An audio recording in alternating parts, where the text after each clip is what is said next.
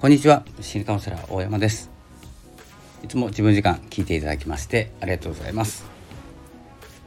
本日は8月20日日曜日ですね。いかがお過ごしでしょうか？こちら札幌です、えー、天気はいいんですけれどもちょっと湿度が高いですね。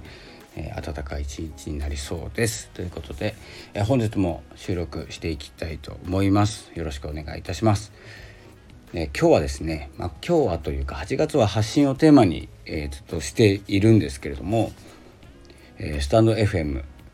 月2本目です10日に一度ペースになっております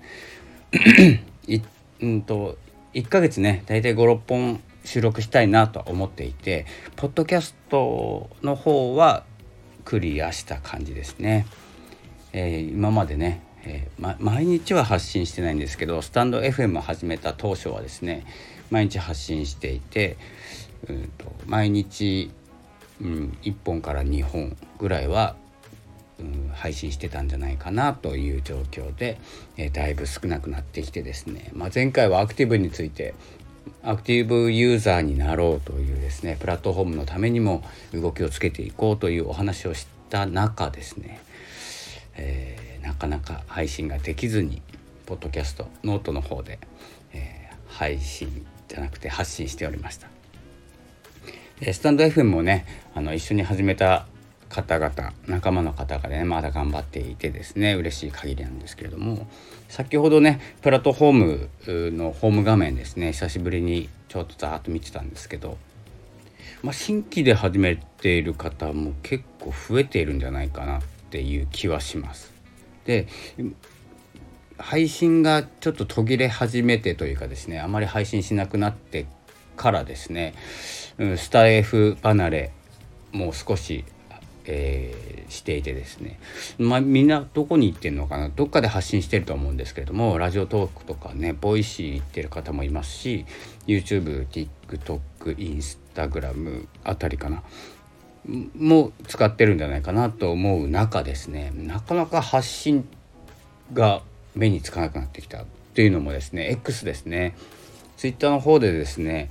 えー、発見していたんでしょう今までは。あまた配信してるな告知してるなっていうのがですね。スタンド FM 内ではフォロワーさんもいらっしゃってですね一般一般というかカテゴリー分けされている中ですねなかなか見つけることができなくて、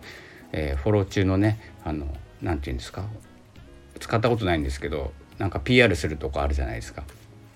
そこで、まあ、出ている方々のライブだったりっていうのは発見できるんですけどなかなかね、えー、通知をしてしまうとうるさくなっちゃうので通知しないようにすると発見ができなくて日々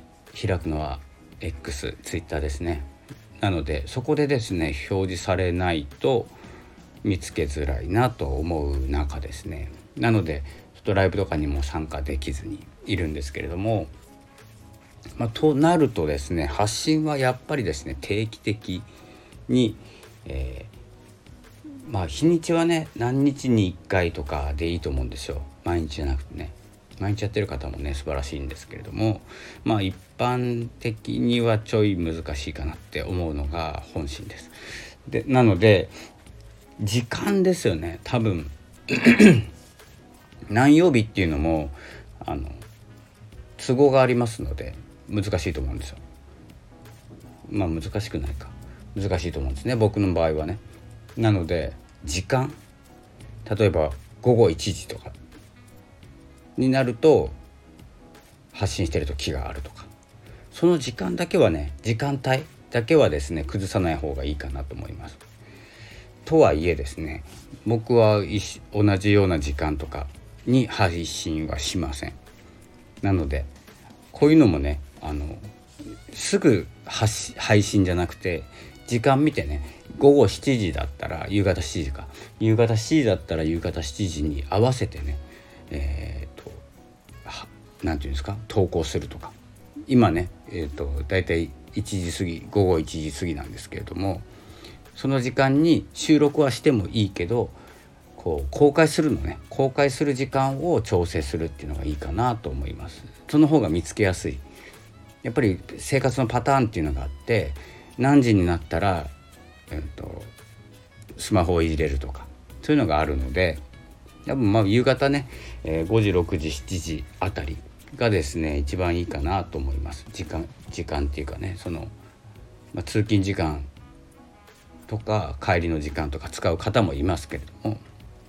そう考えてもねあのパターン生活のリズムっていうのがあるので、えー、発信するにはですねその方がいいかなっていう思いがある中ですね、えー、予約投稿とかあんまり苦手なので撮ったらすぐ更新配信してしまってですねなかなか見つけづらいっていうところではあります。ということで発信についてなんですけどそんなようなですね、え、発信の仕方、うん、例えば曜日でいくと水曜日に強化するとかね水曜日結構盛り上がるんですよ。なんかよくわかんないですけどね。あのポッドキャストとかでも。なので朝、ノートだと朝、えーと7時ぐらいに更新するとかえー、ポッドキャストは水曜日には必ず収録、えー、発信するとか配信するとかスタンド FM は午後6時とか。そういうふうにねあの決めておくと聞く方も楽だなと思います。まあ、僕はやってないですけどね実際ね楽だな楽なんじゃないかなって思っただけです。そんな感じでですね、え、発信について8月はえ、お伝えしていてポッドキャストも撮っております今日先ほどや、えー、収録したのであとは要約をつけてですねようやくタイムスタンプをつけて、えー、発信しようかなと思っております。でちょっと一言だけですねまあ今はこう発信についてのお話配信についてのお話なんですけど、まあ、ポッドキャストでは声の発信がおすすめですということをずっとやってます。8月はね。でえっ、ー、とあとはですねこう発信しているっていうとですねなかなか同じ話できないじゃないですか。僕はできますけど。ずっとねあその話聞いたなみたいな話は僕はできるんですよ。なぜなら忘れるからなんです。なんですけど一般の方は一般って言うとおかしいんですけれども普通の方はですね同じ話したくないと思うんですね、まあ、聞きたくないし。で僕は気にしないんでしちゃうんですけど普通に配信してるとね同じ話したくないなどんな話しようかなっていうところが重要なところで大事なところで新しい情報に触れるじゃないですか。今日何話そうかな。今日何話そうかな。っていう風な何て言うんですかね。何かを目指してやっているわけでもなくどうにかなろうどうにかなろうっていうかね。何者かになろうと思っているわけでもなく違った情報を取り入れていこうっていうのがすごく大事だなと思っていて。それが何でもいいんですよ。あのツイッターのやり方とかインスタグラムのやり方でもいいんですけどこれをインスタやってるツイッターやってるフェイスブックやってる方とかだったらうん、もういいかなって思うんですけどまあ新しい機能について説明するとかはね別として始め方とかフォロワーの増やし方とかも別にどうでもいいじゃないですか。まあどうでもよくないけど。なのでなんですけれどもあの初めて触れる情報ってあるじゃないですか。チャット GPT に初めて触れるって言ったら初めてなんですよ。で触ったことある人だったら触ったことあるんですよ。で興味ないじゃないですか。でもこのラジオ音声配信で何かを新しい情報を伝えようと思ったら新しい情報と触れるんですよ。で自分なりに新しくて全然よくて今更 AI の話してもいいんですよ。今更って言ったらちょっとねあの言葉悪いかもしれないんですけどスタンド FM の始め方とか音声配信のやり方とかやってる人にとっては今更なんですけど初めてにの方にとっては初めてじゃないですか。なので新鮮さっていうのは人それぞれ違って、まあ、ニュースとかでね皆さん知っているであろうことでもですよ。知らないことはあるんですよ。だからここでインボイスの話したっていいんですよ。インボイスがどうなったか、ね、個人事業主にとって、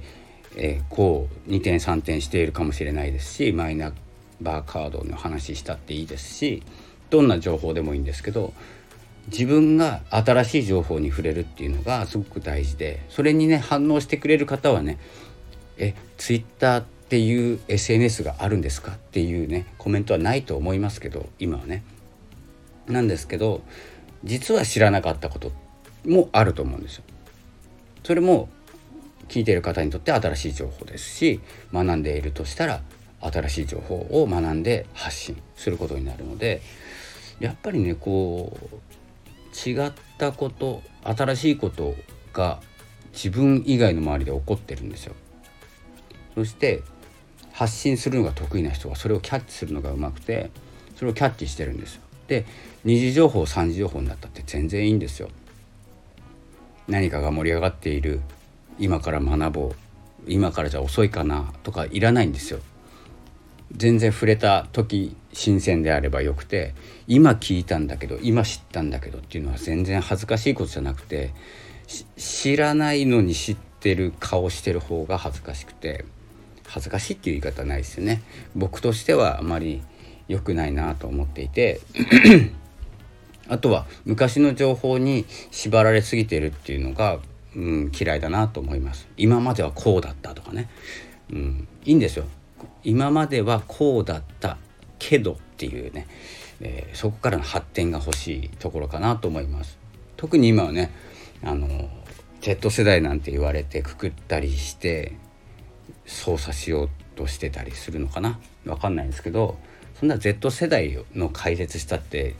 うん、何にもなんないと思うんですよね。僕は X 世代 Y 世代の狭間ぐらいなんですけれどもそこでくくられたって同じ年代の人がね同じタイプかっていうとそうでもないじゃないですか同級生同じタイプかっていうとそうじゃないですよねなのでそんなくくりはど全然いらなくてそういう考え方の若者たちもいるよねっていう話なだけでね Z 世代はこうっていう感じで学んでいく、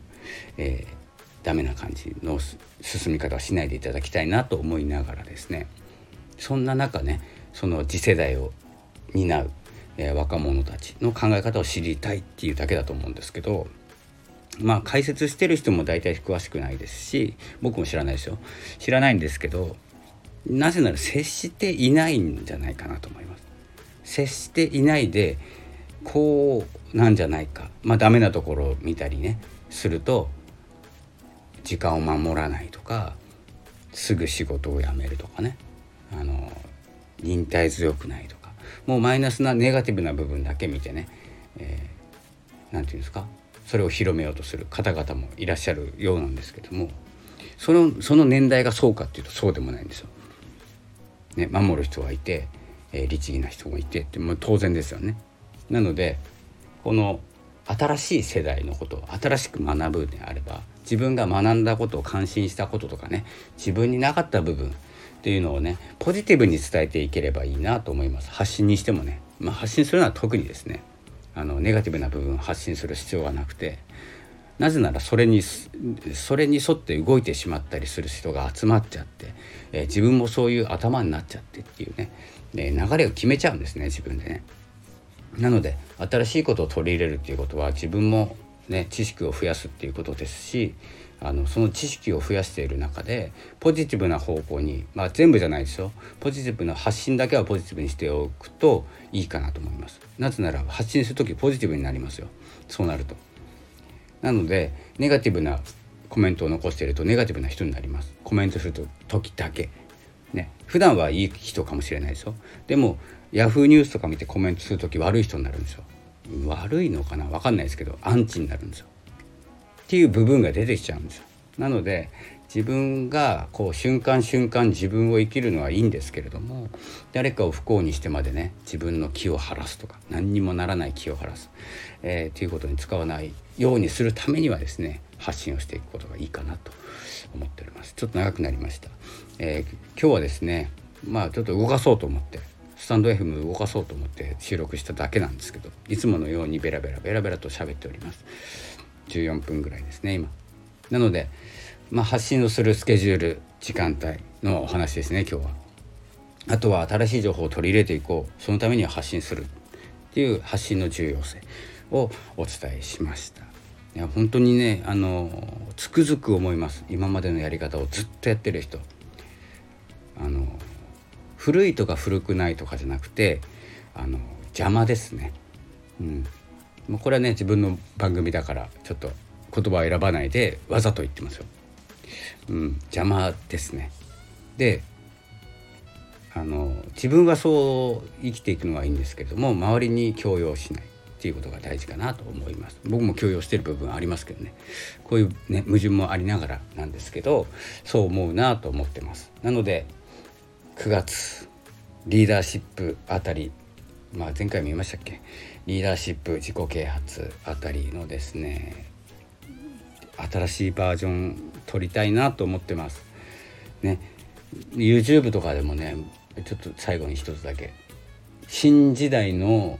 とかなんかそういうカテゴリーっていうかタイトルつけてるのに昔のこと言ってる人いるんですよいっぱい。なので